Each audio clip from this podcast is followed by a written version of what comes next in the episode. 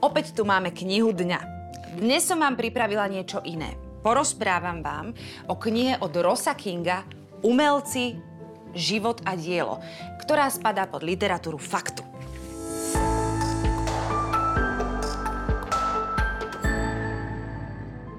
Každý dobrý maliar maluje to, čím je. To nie sú moje slova. Hoci by som rada mala na konci takúto múdrosť. Povedal to Jackson Pollock. A mala si pravdu. Teda, keď som si prelistovala knihu od Rosa Kinga Umelci, život a dielo, pochopila som, že tieto dva aspekty sú tak úzko prepojené, že inak sa umenie ani tvoriť nedá. Knihu tvorí zbierka viac než 80 umelcov.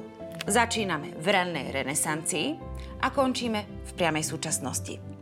Sranda, že človek si mnohokrát až pomocou takejto veľkej encyklopédie uvedomí, aké ťažké a zaujímavé životy viedli ľudia, ktorých diela dnes chodíme obdivovať do svetoznámych galérií. Doteraz mi nenapadlo, že kým ja pozorujem obrazy a fascinuje ma dôvtipný ťah štecom a neskutočné farby či nové perspektívy, umelci na opačnej strane plátna viedli svoje osobné boje bez ktorých by však nedokázali rozšíriť ľudstvu nové obzory. Lebo Jackson Pollock mal pravdu. Každý dobrý maliar maluje to, čím je.